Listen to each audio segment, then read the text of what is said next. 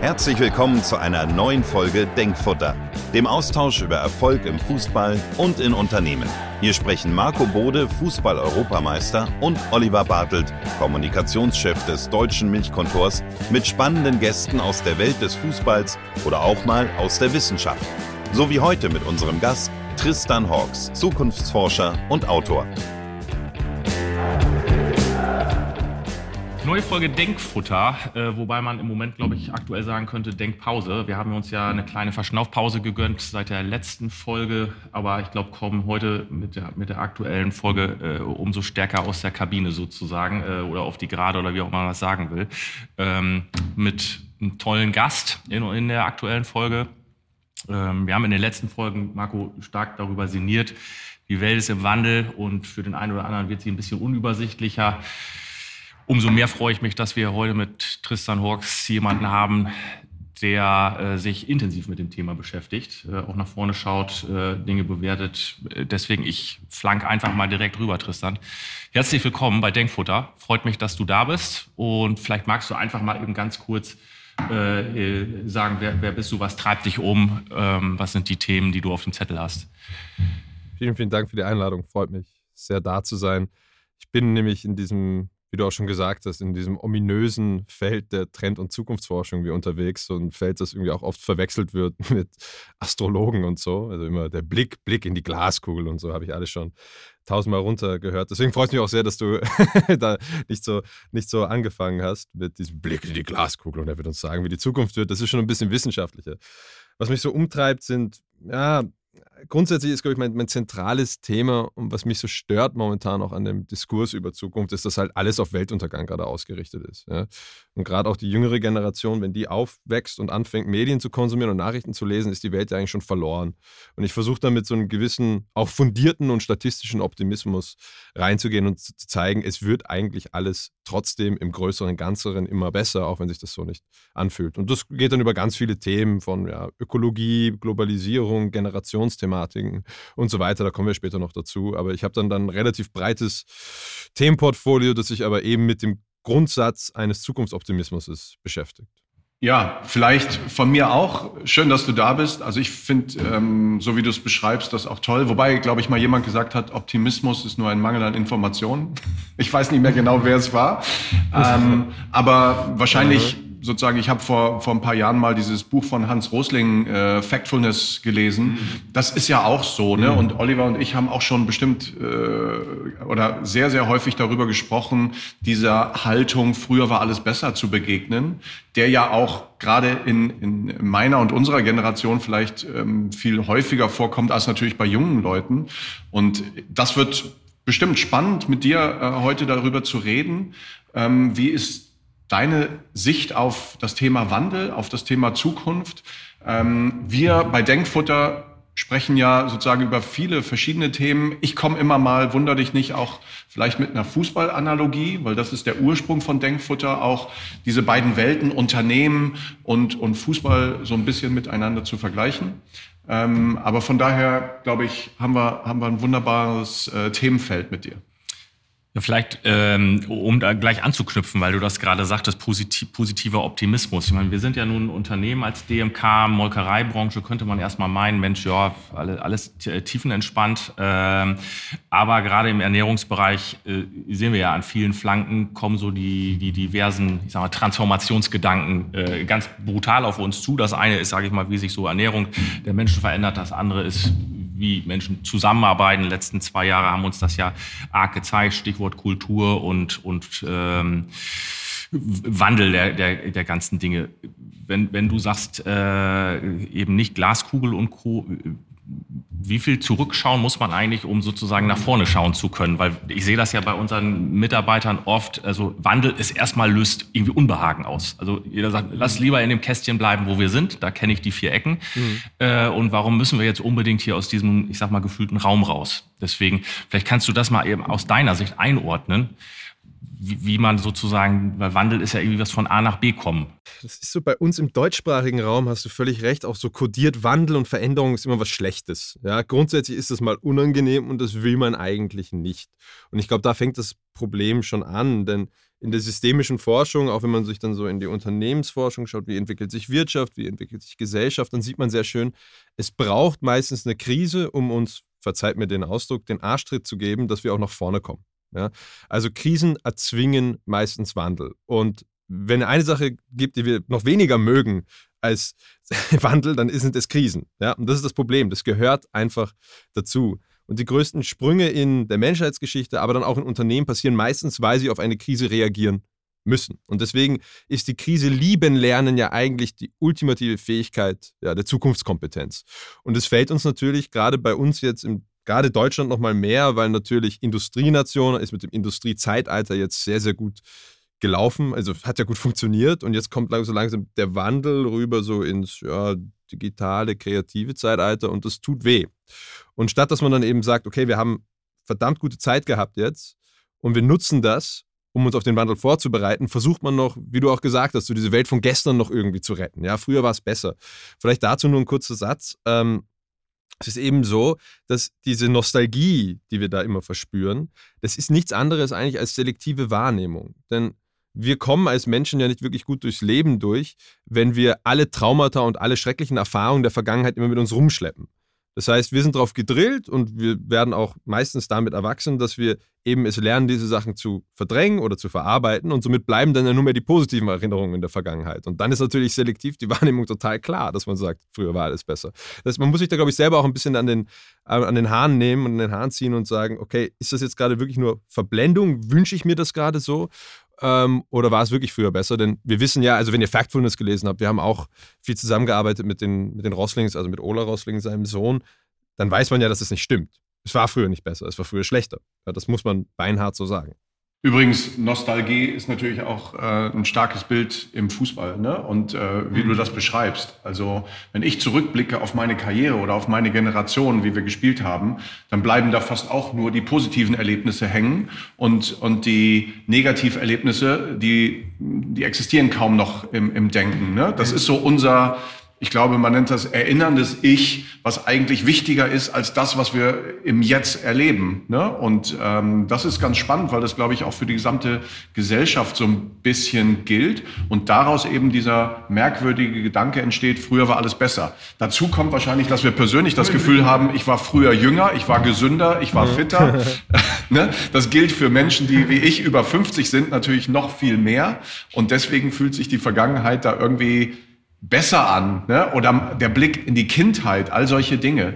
Wobei man natürlich aufpassen muss, finde ich immer, dass man sozusagen diese soziale Komponente nicht sozusagen völlig vergisst, weil nicht allen Menschen geht es gleich gut, weder jetzt noch in der Vergangenheit noch in der Zukunft. Und deswegen ähm, ist es mir immer wichtig, auch zu fragen bei Zukunft, was wollen wir denn eigentlich? Und ich glaube, was ich von dir weiß, ist ja auch, dir geht es auch um Qualität. Dir geht es darum, sich zu fragen, was sind Werte, die wir erreichen wollen? Ne? Und das finde ich spannend. Also nicht einfach nur zu sagen, Veränderung ist gut oder schlecht, sondern es kommt ja darauf an, wohin man sich verändert und was ist zum, das Ziel. Zum Thema der kollektiven äh, nostalgischen Wahrnehmung. Also ich wohne in Österreich und wie oft man da von Cordoba hört, dieses eine Mal, eine Mal, als die Österreicher die deutsche Musik haben, da denkt man, es wäre so, als, als würden sie das jedes Mal machen. Also ich kann das auch da in der, in der Fußball- was war denn da in Cordoba? Ich weiß das gar nicht mehr.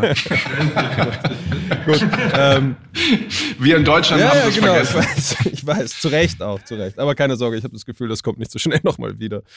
Ähm, ja, also ich, ich, ich kann da auch nur ähm, beipflichten und zustimmen und gerade auch in dieser Frage ähm, Qualität und Zukünfte. Mich nervt es einfach sehr, dass wir keine kollektive Zukunftsvision haben. Ja, es gibt ja keine momentan. Und ich finde, ohne ein Ziel ist die Reise sehr schwer. Also da wird man sicherlich auch ein paar Sportanalogien zu finden können. Ja, aber wenn es da kein Ziel gibt, warum dann den, den ganzen Spaß überhaupt durchgehen? Ja? Und das frustriert mich. Aber was wären, was wären für dich vielleicht so Werte oder eine Vision für die Zukunft? Was, was vielleicht auch jetzt aus, aus einer gesellschaftlichen Perspektive und für deine Generation und, und noch jüngere Menschen, ähm, wo will man hin? Was, was wären für dich da wichtige Punkte? Also, was soll Gesellschaft ich glaub, schaffen? Äh, die Formel muss ja sein, wozu denn der ganze Spaß mit dem Wachstum und dem Kapitalismus und so weiter? Äh, die Formel muss doch sein, dass es im Schnitt mehr Menschen besser geht als davor. Ich glaube, das ist eine ganz sinnvolle Gleichung, auf die man sich einigen kann. Und die geht halt langsam nicht mehr auf. Und ich glaube, da entsteht mal so das, das Grundproblem. Ich bin, weiß Gott, ich bin kein, ich bin hier jetzt nicht irgendwie antikapitalistisch oder sowas, sondern ich will einfach, dass das System für so viele wie möglich funktioniert. Und es ist gerade eben so, dass wir durch den ganzen Fortschritt auch in Technologie, in Unternehmenskulturen und so weiter ja immer mehr Produktivität schaffen, ja, und somit eigentlich immer mehr Arbeit, was wir klassisch als Arbeit konnotieren, also Zeit, die wir absitzen müssen, die wir nicht als Lebenszeit bezeichnen würden, äh, da, davon generieren wir immer weniger, ne? weil wir automatisieren ja immer mehr Zeug. Und ich möchte, dass sozusagen die Früchte davon dann auch auf mehr Leute runterstrahlen, dass mehr Leute davon profitieren können. Und momentan ist es eben meines Erachtens so eine Übergangsphase, ja, wo wir, wo wir gerade uns denken, okay, das alte Wachstumsparadigma, es geht ja endlos immer nur um Wachstum bei uns, das funktioniert langsam nicht mehr. Jetzt ist natürlich das ganze Thema Inflation und so weiter, also es bläht sich dann noch immer mehr auf. Und wir kommen jetzt dann rüber in eine Zeit, wo wir uns fragen müssen, stimmen diese 40 Stunden Arbeit die Woche noch? Ja, also dieses klassische, dieses starre Modell. Sondern ist es nicht so, dass wenn man eben immer mehr von der Arbeit, die ja automatisiert wird, die digitalisiert wird, das ist ja meistens redundante Arbeit. Also die hohe Wiederholungen hat immer dasselbe und oft auch physisch äh, belastend ist. Das sind ja hauptsächlich die Berufe oder die Beru Teile von Berufsfeldern, die automatisiert werden. Und da ist dann eben die Frage, wenn das wegfällt, Brauchen wir dann noch diese 40-Stunden-Logik? Ist es dann so, das ist dann eher in Büroarbeit so, ja? aber ist es dann nicht so, dass derjenige, also wenn nur Zeit der Indikator ist, ja, und 40 Stunden die Woche ist eine Menge Zeit des Lebens, die man da hergibt, wenn, wenn man Arbeit wirklich nicht als Leben erfasst, ist es dann nicht so, dass der Mitarbeiter, der richtig effizient arbeitet, einfach nur mit mehr Arbeit bestraft wird, während derjenige, der möglichst schnell äh, sozusagen das Katzenvideo wegklickt, wenn der Chef um die Ecke kommt und acht Stunden sich entspannt, äh, der profitiert ja eigentlich von dem System. Und ich glaube, gerade dieser Umbruch im Thema Lebensglück, Arbeit, Freizeit und so weiter, das ist gerade die spannende, geile Zukunft, auf die man sich auch mal freuen könnte, weil da tut sich gerade unglaublich viel. Und anstatt nörgeln wir einfach darum, dass das Homeoffice doch so anstrengend ist und dass Zoom-Meetings so frustrierend sind. Und die Managerwelt, muss man ja auch ehrlich sagen, macht ja auch großteils nicht mit. Ja, die sagen auch, jetzt kommst bitte alle wieder dauernd zurück ins Büro und so. Da müssen wir uns jetzt halt durchwurschteln. Aber am Ende wartet eine bessere Welt auf uns. Das versuche ich damit eigentlich nur zu sagen. Hast du aber, ich sag mal, äh, treffend, also wenn ich jetzt wieder in unser Unternehmen zu DMK reinschaue, äh, eingangs ja gesagt, es braucht teilweise eben diese Krisen, um den, den, den, den Tritt zu bekommen, aus, aus der äh, alten Denke rauszukommen. Kann ich äh, nur bestätigen. Ich sag mal, äh, und auch wenn es teilweise manchmal ja nervig ist, aber so dieses ganze Thema Videokonferenzen, zeiteffizienter einsetzen und so weiter, das ist was, wo wir ja auch, ich sag mal, vor zwei Jahren ganz brutal äh, damals aus der Sicht äh, in eine neue Realität reingeschossen worden sind und heute das alles quasi mehr oder weniger selbstverständlich ist und man sich fast fragt, äh, wie konnte man eigentlich damals Telefonkonferenzen nur mit einem Telefon am Ohr machen und hat niemanden gesehen. Ist wie, wie irgendwie äh, Kaffeekränzchen im Dunkeln. Ähm, von daher ganz spannend. Aber worauf ich nochmal äh, gerne tiefer reingehen würde mit euch beiden, Du hast gerade gesagt, es fehlt im Moment so ein bisschen so diese Zukunftsvision. Wo, warum machen wir es eigentlich und wo, was, ist, was ist die bessere Welt am Ende? Da hat man eine ganz spannende Frage, weil wir haben ja für uns quasi als DMK vor, vor äh, zwei, drei Jahren eben diese Zukunftsvision zurechtgelegt, zu sagen, wie sieht aus unserer Sicht die Welt in 2030 aus, mit allem, was wir uns irgendwie so vorstellen können. Und wie müssen wir uns eigentlich verändern, dass wir in dieser Welt dann eigentlich noch eine relevante Größe als Unternehmen sind. Das haben in den ersten Jahren viele belächelt und ah, ganz schön müde Theorie und wer weiß, was in zehn Jahren ist. Und dann kam ja äh, Corona und dann kamen die ersten, die gesagt haben, das habt ihr aber nicht vorher gesagt. Äh, und aber am Ende, darauf will ich hinaus, äh, kann man mal festhalten, gerade auch in diesen zwei, drei Krisenjahren, die jetzt hinter uns liegen, äh, hat uns das Ganze enorm geholfen, irgendwie zumindest äh, ein Bild zu haben, wo wollen wir denn hin in den nächsten zehn Jahren. Und da ist meine Frage, weil am Anfang ist das ja für, für viele, denen man das erklärt und so, so ein bisschen müde Theorie. Man kann nichts anfassen und dann kommt da jemand und sagt, also in zehn Jahren sind vegane Produkte in der Molkerei ganz normal. Sagen alle, ja, ist klar, äh, verstehe ich schon, aber du hast ja noch nichts, wo du sagst, hier ist jetzt schon mal das Produkt. Wir merken jetzt, wo langsam aber sicher, ich sag mal, diese, dieser zehn Jahres, diese zehn Jahresvision ja auch in den ersten Jahren jetzt spürbar in die Umsetzung kommt, dass plötzlich dann die Leute sagen, ey, stimmt, jetzt sehe ich, da ist ja das Produkt, von dem du vor vier Jahren gesprochen hast. Und dann kriegen sie Vertrauen in diese Vision. Das heißt, was würdest du so als so einen Zeitraum sehen, wenn wir das jetzt mal auf die gesellschaftliche Thematik hochziehen? Wie weit muss man eigentlich so eine Gesellschaft im Voraus in die Zukunft schauen lassen und sagen, das ist eigentlich unser Masterplan für diese Erde hier. äh, dass sie da nicht zu sehr am Anfang denken, hm. alles Theorie. Aber hm, in der Praxis ist, das klappt ist so das ja Erfahrung, eh nicht. Ne, dass wenn man eine Zukunft zeichnet, dann finden die Leute immer die 5000 Gründe, warum sie nicht funktionieren könnte aber weigern sich genau, jemals darüber genau nachzudenken, das. was wäre denn, wenn ich diese Zukunft möchte. Ja, also die selbsterfüllende Prophezeiung ist ja, ist ja wahr. Ja? Also wenn man, wenn, man, wenn man sich etwas einredet, dann verhält man sich vielleicht auch unterbewusst so, dass das eher eintritt. Deswegen ist es auch, also das ist auch ein Argument für die Vision. Ich finde, so ein guter Zeitraum ist immer zwischen 15 und 20 Jahren. Ja? Meiner Erfahrung nach ist es gerade bei Unternehmen, aber auch bei Gesellschaft so, dass man sich für die nächsten fünf Jahre haben die Leute schon sehr ihre festgesetzten Meinungen. Ja? Und ich will sie da auch nicht rausreißen. Aber die ferne Zukunft, ja, das ist ja da, wo, wo auch dann diese ganzen Blockaden und diese ganzen Ausreden, warum wir doch keine Zukunft äh, erreichen sollten und warum das alles so schrecklich und schwierig ist, die verschwinden dann außer Sicht. Die sind dann, das, die Zukunft ist dann zu weit weg und deswegen kann man sie sich dann auch positiv zusammenstellen und sie dann auch als ein lohnenswertes Ziel sehen. Also das ist genauso dieser Zeitrahmen, wo man eben sagen kann, da sind wir über diese ganzen Übergangsschwierigkeiten schon hinweg und sind dann endlich am Ziel angekommen. Vielleicht noch eine Sache zu diesem, weil ich kenne diesen Prozess ganz gut, ja, dass man, man, eine, man wirft eine Vision und dann passiert irgendeine Krise und dann wird einem gesagt, das hat man ja nicht vorausgesehen. Was ja spannend ist, ist ja zum Beispiel die Pandemie hat ja, und das haben wir in den Trendanalysen wunderbar gesehen, hat nichts neu erfunden sondern nur Trends beschleunigt, die wir bereits davor gesehen haben und manche auch entschleunigt. Ja? Also was das Thema zum Beispiel achtsamen Konsum angeht, Qualität im Konsum, ganz wichtig geworden. Regionalität war davor schon ein Thema, wurde dann noch umso mehr zu einem. Ja, diese ganzen Zoom-Konferenzen, das hat man ja schon, und Homeoffice hat man ja auch schon versucht davor. Das hat nur nicht geklappt, weil da gewisse Führungsebene blockiert haben. Also ich will nur sagen, klar, man kann sich dann immer darüber aufregen, dass man sozusagen dieses eine Ereignis nicht davor vorhergesehen haben, aber grundsätzlich hat gerade die Pandemie, deswegen war sie auch so ein bisschen die Stunde der Zukunft meines Erachtens, weil sie einfach uns ein bisschen mehr schneller in die Zukunft gebeamt hat. Und deswegen wird eure 2030er Vision wahrscheinlich schon 2027 oder so jetzt eintreffen, einfach nur weil der, weil der Boost jetzt da war. Ja, das ist ja das, was, was man tatsächlich sieht. Also, dass du eben, wie du sagst, mhm. äh, das wäre auch die Frage. Ähm, wenn man jetzt mal ein Stück weit zurückguckt und du sagst, okay, äh, das hat eigentlich nichts neu erfunden, sondern nur, nur beschleunigt. Ist das grundsätzlich so, dass, ich sag mal, die gefühlte Wahrnehmung auch da, das die Themen in dieser Welt, sag ich mal, immer schneller werden, was Informationsfluss und Co. betrifft? Oder ist das auch wieder nur so eine gefühlte Momentaufnahme? Also wenn du jetzt mal so eine Langzeitbetrachtung von Trends und Entwicklungen machst, war das immer schon so? Ja, wir reden ja immer sehr von der beschleunigten Zeit, in der wir leben. Aber was ja eigentlich viel mehr passiert ist, dass wir einfach viel mehr Informationen mitkriegen. Ja, also ähm, ein große, auch um vielleicht nochmal daran anzuknüpfen, warum die Welt früher besser erschien, weil wir vieles von dem Schrecklichen auf der Welt einfach nicht mitgekriegt haben. Also es ist, glaube ich, vielmehr die Wahrnehmung, aber natürlich hat sich der Wandel auch beschleunigt. Und deswegen fand ich ja auch die Lockdowns eigentlich wieder so auf eine gewisse Art und Weise charmant, weil sie uns ja alle gleichzeitig auf den Pausenknopf gezwungen haben oder ganz viele von uns. Ja. Und in so einer turbobeschleunigten Wandelszeit ist natürlich das Spannendste die Entschleunigung. Ja. Also wieder das uh, Zurückfahren. Und das ist auch geschehen und das war geil. Ja, das finde ich auch einen wichtigen Punkt. Also ich stimme euch schon zu, dass die Pandemie ähm, bestehende Entwicklungen beschleunigt hat. Auf der anderen Seite wage ich jetzt mal die These, wenn die Pandemie nicht gekommen wäre oder äh, nehmen wir ein anderes Thema Klimawandel, wenn Fridays for Future sozusagen nicht passiert wäre, würden wir dann als Gesellschaft uns wirklich in die richtige Richtung verändern? Das, da habe ich so gewisse Zweifel.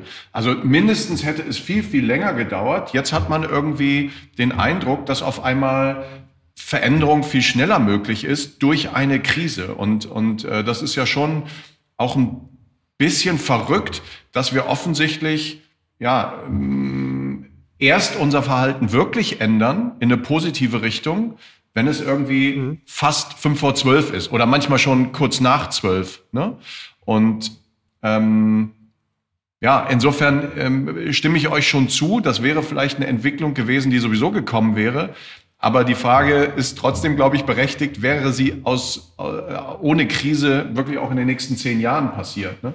Aber das, das, meinte ich ja auch eben eingangs. Das, und das ist ja auch wieder diese Kodierung, die wir auch von dem Wort Krise haben. Man kann es ja auch eigentlich eher als Wandlungschance sehen und als Beschleuniger. Ne? Also, das, ich, also zum Beispiel ohne, also ohne Fridays for Future zum Beispiel wären wir trotzdem irgendwann auf den ökologischen Wandel gekommen. Ja? Aber auch das hat es ja wieder beschleunigt. Also ich, ich glaube, wir, wir stimmen uns da sozusagen eh eigentlich zu. Du hast nur ein bisschen ein misanthropischeres Bild davon, wie, wie wandlungsfähig der Mensch ist. Ähm, aber es stimmt, also ich habe hab das auch mal eine Zeit lang analysiert. Aber meine, meine Meinung ist dann auch noch ein bisschen, ähm, dass es, glaube ich, neben der Vision von einer Zukunft braucht es eben auch so etwas, ich sag mal, fast langweiliges wie Werte.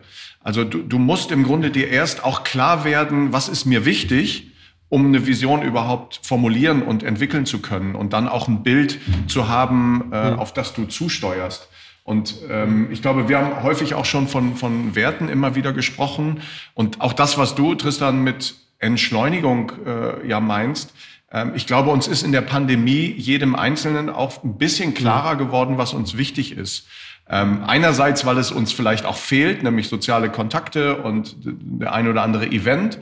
Andererseits aber dieses zum Beispiel mehr in der Natur zu sein, vielleicht irgendwie auch mehr Zeit für sich selbst zu haben und aber auch gezwungen zu sein, sich mit sich selbst zu beschäftigen, das ist sozusagen auch ambivalent. Ne? Das ist manchmal gut, manchmal schlecht irgendwie. Das ist das Frustrierende an der Zukunft, sie ist immer sehr ambivalent. Ne? Man, man will ja immer so die einfache Antwort. Ne? Es wird, geht alles endlos in diese eine Richtung und es wird genau so. Ja? Oder es geht nur in die andere Richtung. Also so einmal entweder in Richtung Erlösung oder in Richtung Untergang. Das sind ja so meistens die zwei Welten, die die Leute sehen. Und das Blöde ist, die wahre Zukunft bewegt sich halt genau in diesen ambivalenten Schleifen in der Mitte.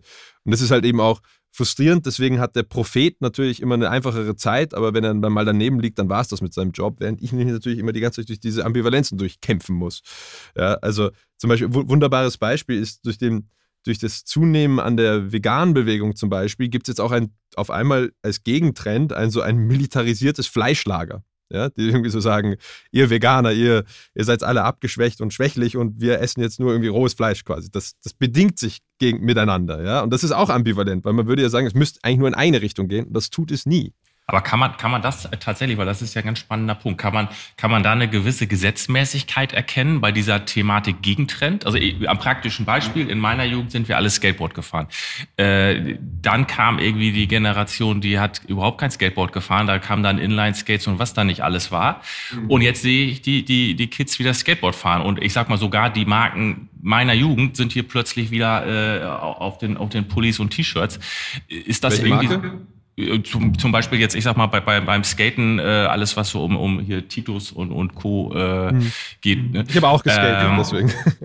Äh, und von, von, von daher. Sogar ich schon. Ist, da stellt man sich ja so ein bisschen die Frage, ist das auch immer so, ich sag mal, ein Ausdruck von äh, Abgrenzung, schrägstrich Revolution, dass Kinder sagen, ich mache ja jetzt eigentlich erstmal genau das Gegenteil von dem, was die Vorgängergeneration gemacht hat. Oder mhm. Kaffee, ne? Filterkaffee war früher. Jetzt ist Filterkaffee fast wieder ein Hipstergetränk. Und zwischendurch ja. haben alle da in, in alle Richtungen alles Mögliche an Kaffee probiert. Ja. Äh, wo man denkt, immer so, ich mache jetzt erstmal das Gegenteil von dem, was vorher cool war. Äh, Gibt es da eine Gesetzmäßigkeit?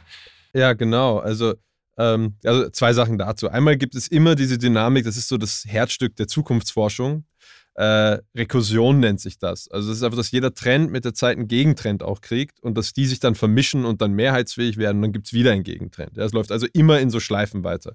Und ganz oft sind die Gegentrends dann auch Sachen, die wir schon mal früher kannten. Ja, also so ähnlich wie, wie zum Beispiel immer die, die Neun der 90er Kleidungsstil kommt zum Beispiel immer wieder. Ja, das ist dann so ein rekursierender Retro-Trend, der immer wieder kommt. Mal so, das ist so die Grundformel. Und zu dem Thema in der Generationsdynamik, das ist ja auch etwas, das ich hauptsächlich untersuche, das ist auch so mein, mein, mein zentrales Thema, ist so Generationsforschung und Generationskonflikte. Das Spannende ist, man sieht, genau wie du sagst, es ist immer so, man muss sich auch mal abgrenzen von den Eltern, ja. Und das ist nicht Schlechtes, sondern so entsteht auch zum gewissen Grad Fortschritt. Weil im Ende, habe ich mir zumindest sagen lassen, das muss dann vielleicht jemand anders hier bestätigen, wird man dann doch ähnlicher als die Eltern, als man es vielleicht möchte.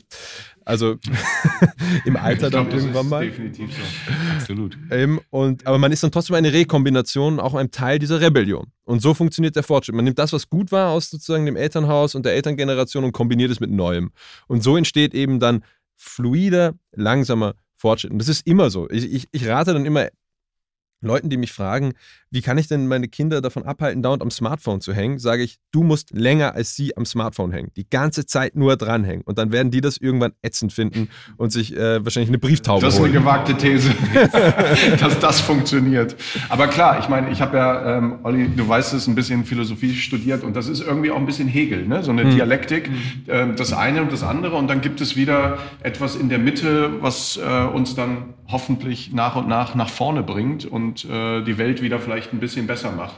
Ähm, ich fand auch diesen Gedanken, den du vorhin hattest, da hast du gesagt, die Welt besser machen. Was ist das eigentlich? Es ist offensichtlich nicht mehr nur größer, schneller, weiter und mehr und mehr Geld und mehr sozusagen ökonomisch Wachstum, sondern wir reden halt heute auch immer mehr von Nachhaltigkeit. Da gehört Ökonomie auch dazu, das wird immer wieder vergessen. Es ist ja auch ökonomische Nachhaltigkeit, aber eben auch soziale und ökologische.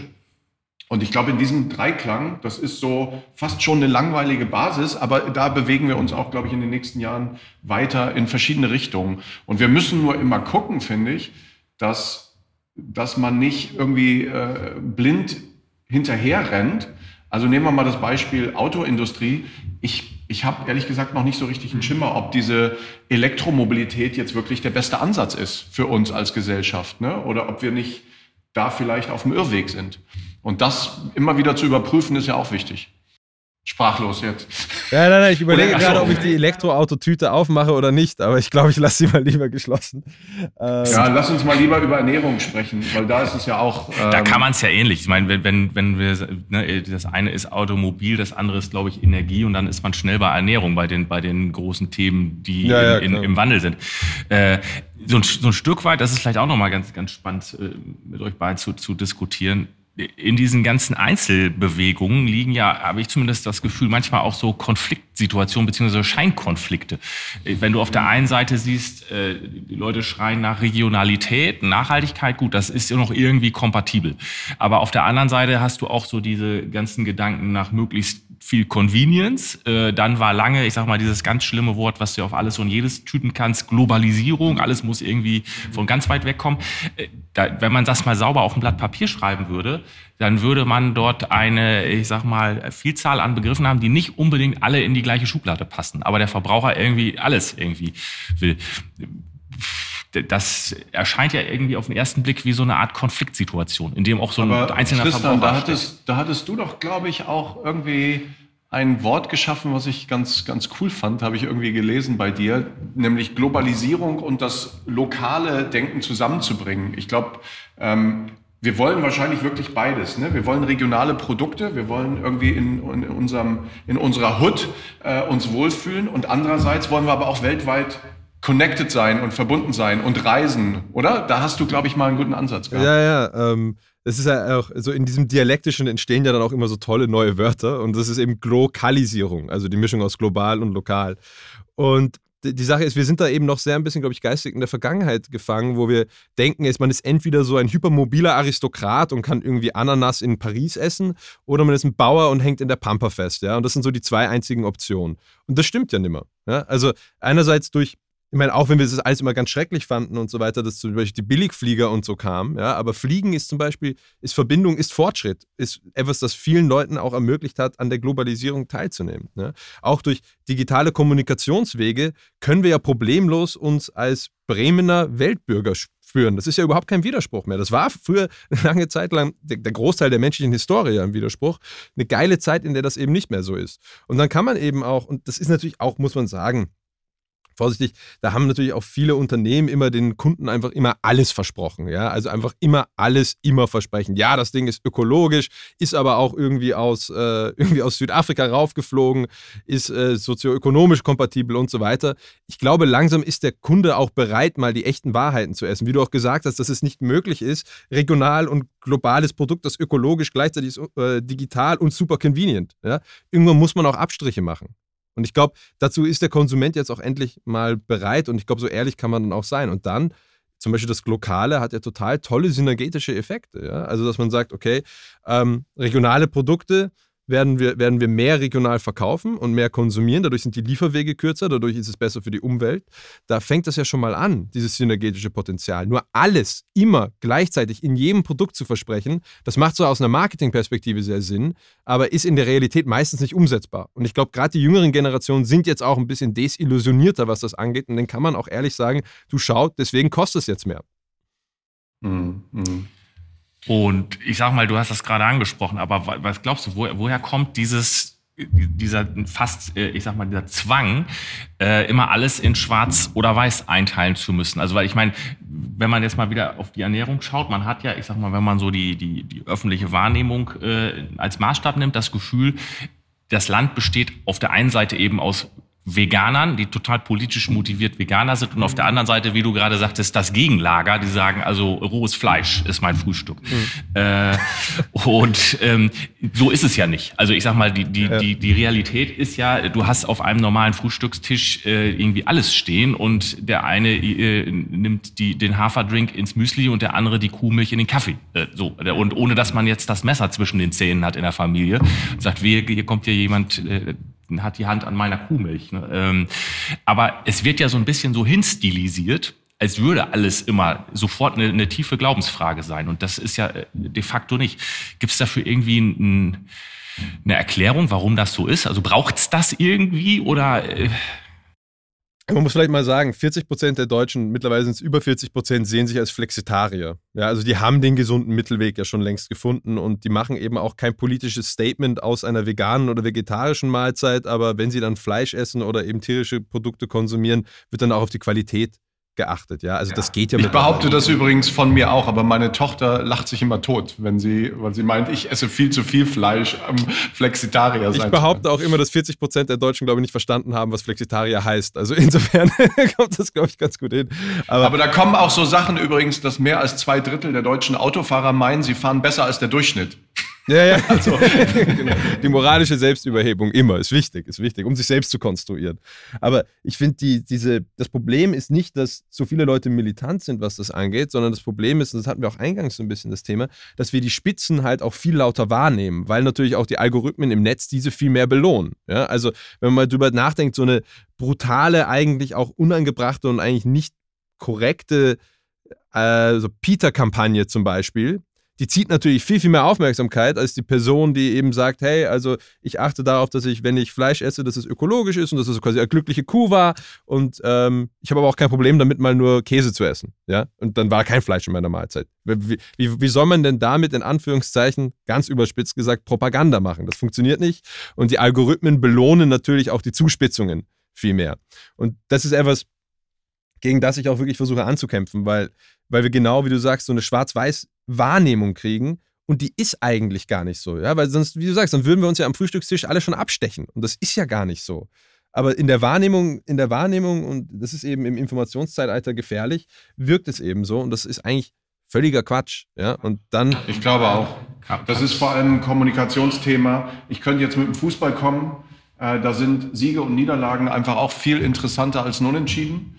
Ähm, und ich schaue auf sozusagen einen, einen Abstieg und einen Niedergang. Äh, da, wo Fallhöhe ist, da ist es einfach viel spannender als Story, als wenn du differenziert erklärst, unaufgeregt, warum vielleicht äh, Dinge so oder so passieren. Und ich glaube, das liegt ein bisschen in unserem Denken auch, dass wir so, so ein Eins- und Null-Denken haben und Schwarz und Weiß. Und manchmal in der Kommunikation mit so grauen Themen, mit so differenzierter Betrachtung viel weniger durchkommt ne? und die anderen viel lauter sind in den Extremen. Und wahrscheinlich auch nur, ich sag mal, gefühlt in Überschriften gedacht wird. Ne? Weil ich meine, bleiben wir hier bei, bei deinem Thema, Marco, Fußball. Wenn du, wenn du dir anschaust, äh, der VfL Wolfsburg vor, vor ich glaube, ein paar Tagen, wenigen Wochen, äh, erstes kuhmilchfreies Stadion der Republik. Wir arbeiten jetzt mit einem großen schwedischen Anbieter von Haferdrinks zusammen. Ich meine, wenn man überlegt, was für ein Mumpitz-Thema das ist, ich meine, wer von uns mal eine Milch im Stadion getrunken hat, das wird wahrscheinlich äh, auf einer Jahresration eine Kofferraum voll sein, maximal, die dort gebraucht wird. Aber da ist ein Thema draus gemacht worden, als würde jetzt revolutionieren revolutionär ähm, äh, ja, das Bier durch Mineralwasser im Fußballstadion ausgetauscht werden. Also da sieht man halt, diese Themen werden dann auch tatsächlich oft einfach überhöht und gar nicht mehr äh, substanziell in der Tiefe bewertet, was da eigentlich für ein Das ja. ist für mich äh, sozusagen, was die Zukunft unserer Gesellschaft angeht, etwas sehr Wichtiges, dass wir irgendwie Ansätze entwickeln gegen die extreme Empörtheit und diese extremen Meinungen, dass die mhm. Mehrheit nach wie vor Kanäle hat, wo sie miteinander kommunizieren. Ähm, da, da habe ich das Gefühl, da ist wirklich ein großes Risiko, dass uns die Dinge so ein bisschen aus der Hand gehen. Gerade im Netz ähm, ist einfach die Kommunikation wird härter, wird gewalttätiger und ähm, das macht mir so ein bisschen Sorge. Vielleicht ist das auch wieder zu viel äh, der Sorge und, und, und am Ende wird es doch was Gutes, aber das macht mir hier und da schon so ein bisschen Angst. Ja, man muss halt sagen, dass diese Kommunikation pur an Profitlogik gekoppelt ist, ist halt ein Fehler. Ne? Also soziale Medien, digitale Kommunikation ist mittlerweile, also im Englischen würde man sagen, eine Utility, also Gemeinwohl heißt es, glaube ich, in Deutsch. Und als solches müsste man sie auch, glaube ich, ein bisschen mehr betrachten. Also da ist ein höherer Wert dahinter, als nur Kohle machen mit Werbung schalten. Ne? Und momentan basiert es eben auf diesen absoluten Zuspitzungen. Und ganz ehrlich, ich möchte auch nicht, nicht zu fies sein, aber gerade weil wir über Headlines gesprochen haben, die immer ein bisschen verzerrend sind, die Journalisten haben da halt mitgemacht am Ende des Tages. Ne? Also die haben das Rennen nach unten auf der Informationswelt. Natürlich, es gibt fantastische Medien, ja, keine, keine Frage, fantastische Journalistenhäuser. Also ich bin ja, also bin auch aus einer Journalistenfamilie, also ich bin da, bin da eigentlich ein großer Fan von, aber es gibt halt eine Menge, die dieses Rennen nach unten mitgemacht haben und es noch verstärkt haben. Und im Informationszeitalter sind ja die Kuratoren der Information unglaublich wichtige Rolle. Und dass die so drauf gepfiffen haben und einfach sagen, passt, dann machen wir auch die schrägsten, schrecklichsten Headlines. Äh, mal schauen, dass wir diese äh, anderen Leute im Netz damit besiegen äh, und so mehr Aufmerksamkeit für uns generieren. Das ist schon schade. Also ich bin da für einen hippokratischen Eid zumindest für Journalisten, dass es da ein bisschen höhere Ziele gibt.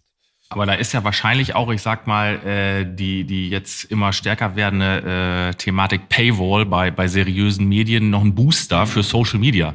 Weil ich meine, in dem Moment, wo ich auch noch als jemand, der da vielleicht sagt, ja, für Informationen will ich nichts bezahlen, ich werde ja nahezu noch in, in, in die Fake News, Social Media News Kategorie reingedrängt, weil ich sag mal, relevante Infos auf seriösen Plattformen in der Regel dann ja nur in den ersten fünf Zeilen zu lesen sind. Äh, und dann muss ich dafür zahlen. Aber ich habe gute Nachrichten, ähm, gerade zum Thema Fake News. Ähm, gibt eine Statistik, damit habe ich in Österreich eine, eine, Menge Streitereien schon angefangen, weil ich das mal in Abendnachrichten gesagt habe. Ihr könnt euch danach meine Inbox vorstellen. Ich habe nämlich gesagt, und es stimmt, Babyboomer, also die ältere Generation, die jetzt gerade so in Pension geht, teilen fünf bis achtmal mehr Fake News als die jüngeren Generationen. Das kann man jetzt als gut oder schlecht sehen. Ich würde es als gut sehen, weil es bedeutet einfach, ja, es gibt auch so eine sozio-evolutionäre Generationsanpassung an dieses Thema. Ja? Jüngere Leute, die sind ja angeblich Digital Natives, die erkennen einfach schneller, ob etwas im Netz Bullshit ist oder nicht. Also während zum Beispiel dieser Hafermilch-Headline, die du vorhin hattest, ich kann dir garantieren, dass, ich glaube, die jüngeren Generationen da eher die Augen verdrehen und sagen, na come on, während viele eben da vielleicht aus den älteren Generationen sagen würden, na Sapperlot, das ist jetzt vorbei, was ist denn da los? Ja, also nur um mal ein bisschen die Zuspitzung zu schaffen, aber das, es geht da schon auch in die richtige Richtung, ja, aber leider eben nur von der Seite, also ich finde es immer faul zu sagen, im Ende löst sich das Problem demografisch. Das ist immer ein bisschen, da sagt man, okay, irgendwann sind, irgendwann sind die, die bösen Alten tot und dann haben wir es gelöst. Das ist ja Quatsch, das ist ja kein Bild von Gesellschaft, das man haben möchte. Ja, absolut. Ja, ich, ich, ähm, ich, ich bin da auch an der Stelle nicht, nicht ganz so optimistisch, ähm, weil aus meiner Sicht schon diese Social-Media-Welt und auch die mediale, ähm, die medialen Strukturen, wie wir sie im Moment haben, so ein bisschen in die Richtung gehen, finde ich, dass jeder in seinem Weltbild eigentlich nur verstärkt wird. Und, und das, was er, er oder sie denkt, ähm, sozusagen immer weiter in diese Richtung unterstützt wird durch das, was wir lesen und wahrnehmen und mit wem wir uns unterhalten. Ähm, und ähm, ich, ich sehe noch nicht so richtig den Ansatz, wie sich das selbst reinigt. Also wie, wie wir da ohne Eingriffe ähm, sozusagen wieder in eine gute Richtung kommen. Ich meine, die Pandemie oder Krisen führen, glaube ich, auch wieder dazu, dass Menschen, ich sage jetzt mal, lieber die Tagesschau schauen, als sich über mhm. Social Media zu informieren. Das ist vielleicht ein guter Ansatz wieder von Krise. Aber ich glaube, wir müssen schon, ähm, wie bei vielen Dingen als Gesellschaft, immer wieder auch für die positiven Werte auch eintreten und kämpfen. Und ähm, meine Generation, wir sind jetzt nicht unbedingt die, die ganz großen Demonstranten. Ähm, meine Eltern oder die Generation wahrscheinlich eher gegen Atomkraft und, und ähm, was weiß ich, gegen, gegen äh, das NATO-Doppelbeschluss und sowas. Und, und jetzt die, die Jüngeren für Klima.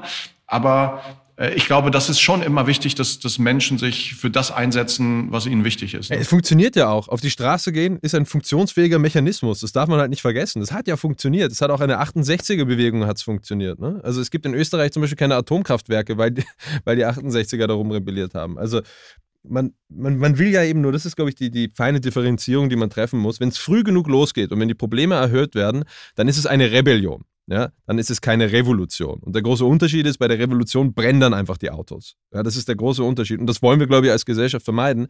Deswegen müssen wir auch mit diesen Konflikten umgehen und das zulassen. Und vielleicht noch, äh, ohne Eingriffe in wie soziale Medien funktionieren, wird es nicht gehen. Ja? Anders wird es nicht gehen. Nur auch wenn wir immer von der gespaltenen Gesellschaft und so weiter sprechen, es sind halt 10, 15 Prozent der Gesellschaft, die haben wir verloren. Das ist so. Ja, ich würde das auch nicht sozusagen jetzt alles schwarz sehen wollen. Ne? Im Übrigen, äh, im Fußball brauchst du halt auch ein paar Regeln und äh, auch da gibt es ja einige Dinge, die mir nicht gefallen. Also dieses ähm, die Kultur auf dem Platz, dass die Spieler auch den Regeln gegenüber, dem Schiedsrichter gegenüber, manchmal auch dem Gegner gegenüber dann ähm, nur um zu gewinnen, äh, betrügen oder, oder eben äh, Dinge machen, die nicht angebracht sind, da muss man sich auch im Fußball gegen wehren. Aber trotzdem liebe ich ja den Fußball. Also das ist im Grunde eine gute Analogie. Ähm, man kann schon positiv bleiben und trotzdem muss man gegen das, was schlecht läuft, einfach auch kämpfen. Absolut. Also das hat die jüngere Generation jetzt gelernt. Mir fällt da gerade ein, wir haben ja, äh, ich sag mal, in einer der zurückliegenden Folgen mit ähm, Oke Göttlich vom FC St. Pauli gesprochen. Und der äh, Oke hat damals den FC St. Pauli, ich glaube, als Biotop bezeichnet, wo mhm. verschiedene Lebensformen sozusagen zusammenkommen.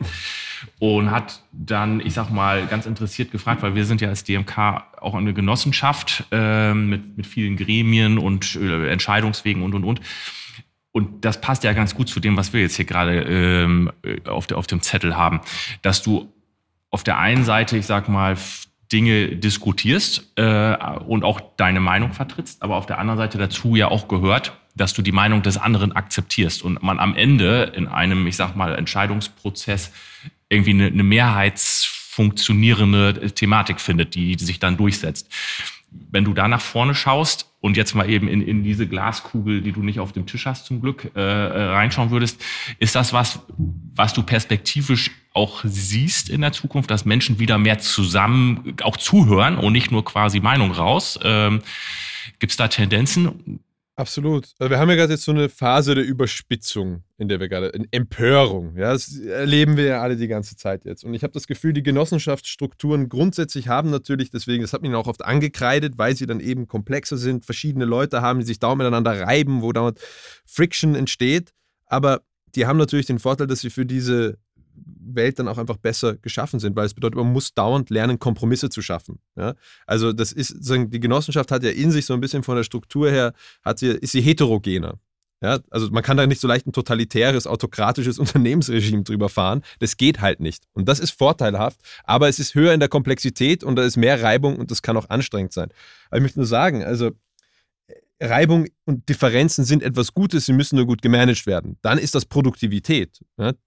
Also produktive Differenz eigentlich. Und das ist etwas, das muss man auch immer aufrechterhalten. Ja, also es ist schwer, wenn man mal aus einer Diskussionskultur rausfällt, dann seine eigenen Positionen in seinen eigenen Echokammern wieder verhärtet und dann aufeinander trifft und beide sind auf einmal total weit auseinander, ist es schwierig, wieder zueinander zu finden. Also Diskussionskultur ist etwas Durchgehendes, das auch oft schmerzhaft ist, ja, aber das gehört eben dazu, zu gutem, produktiven Denken und Kommunizieren ist fast ein perfektes Schlusswort für die Folge, würde ich sagen. Marco, ich gucke mal rüber. Äh, ich will uns jetzt hier nicht quasi. Soweit ich das verstanden habe, stimme ich dir zu. Stimmst du mir zu? Das ist doch erstmal.